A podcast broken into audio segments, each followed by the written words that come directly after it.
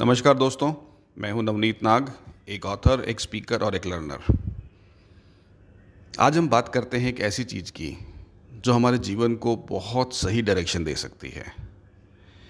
ये कथा मैंने ली है सुंदरकांड के चित्रण में से.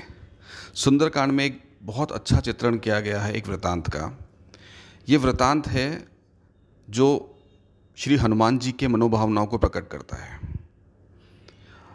मैनेजमेंट में अगर आप कुछ सीखना चाहते हैं तो हमारे जो पुराने शास्त्र हैं, जो हमारे पुराने ग्रंथ हैं, रामायण है, महाभारत है, भगवत गीता है, यह हमें सब कुछ सिखा सकते हैं। हमें सिर्फ़ ज़रूरत है इनको पढ़ने की, इन्हें समझने की और इनको अपने जीवन में उपयोग में लाने की। ये ज़िंदगी का सार है।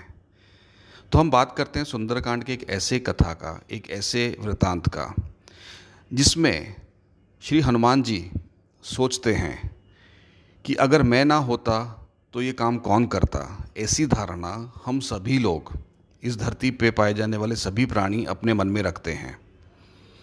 तो ये चित्रण उस समय का है, जब श्री हनुमान जी अशोक वाटिका में छुपे हुए थे और वो देख रहे थे कि रावण सीता जी के सामने, सीता मैया के सामने खड़ा होकर उन्हें डराने की कोशिश कर रहा है और उन्हें इन्फ्लुएंस करने की कोशिश कर रहा है ताकि वो उनकी बात मान लें।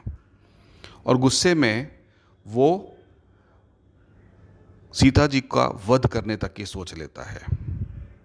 उस समय हनुमान जी के मन में विचार आता है कि मैं क्यों ना झाड़ियों से बाहर निकल के रावण के हाथ से ये तलवार खींच लूँ और रावण का ही वध कर दूँ। लेकिन उन्होंने देखा कि जैसे ही उनके मन में सोच आई, उन्होंने देखा कि मंदोदरी, जो रावण की पत्नी थी, उन्होंने रावण का हाथ पकड़ लिया और उन्होंने उनको सीता जी के ऊपर हथियार चलाने से रोक दिया। तुरंत से हनुमान जी के मन में ख्याल आया कि अरे, ये काम तो मंदोदरी जी ने ही कर दिया, रावण की पत्नी ने ही कर दिया तो मेरी ज़रूरत ही नहीं पड़ी। उसके तुरंत बाद एक दासी, जो रावण की दासी अशोक वाटिका में सीता जी की सेवा के लिए रखी गई थी, उन्होंने वहाँ पे सीता जी को एक अपना सपने का वृतांत सुनाते हुए पाया। वो कह रही थी कि मैंने एक सपना देखा है कि एक बंदर लंका में आएगा और लंका को जला देगा। तो हनुमान जी फिर सोचने लगे कि रामचंद्र जी ने तो मुझे ऐसी कोई आज्ञा दी नहीं है कि मुझे जलाना चाहिए, कुछ करना चाहिए तो ये कहाँ से आया? तो फिर उन्होंने सोचा कि अरे, भगवान ने मुझे किसी और के मुख से ये संदेश पहुँचाया है कि हो सके तो मुझे काम करना चाहिए, पर अभी काम मैं कैसे करूँगा? तो तीसरी घटना उसी पूरे वृतांत में आती है कि जब दरबार में हनुमान जी को बाँध के रावण के सामने प्रस्तुत किया गया तो रावण ने आदेश दिया कि इस बंदर की पूंछ पे कपड़ा और तेल बाँध के आग लगा दो। तो तुरंत हनुमान जी के मन में आया कि अरे, ये समस्या भी भगवान ने सॉल्व कर दी, और इसका उन्होंने किसको, किसके थ्रू ये काम करवाया? स्वयं रावण के थ्रू। हम ये सोचते हैं कि दुनिया में जो भी काम हो रहा है, वो हम खुद कर रहे हैं, लेकिन ऐसा नहीं है।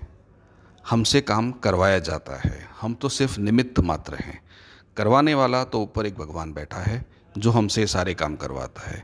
तो हनुमान जी के ये लेसन्स ये मैनेजमेंट के लेसन्स ये ज्ञान की बातें, अगर हम अपने मन में उतार लें तो हमारे मन से ये अहंकार जो हम लेके घूमते हैं कि मैं ही सब कुछ हूँ और मेरे कारण ही सब चल रहा है, वो सब ख़त्म हो सकता है।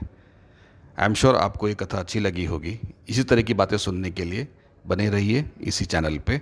नमस्कार।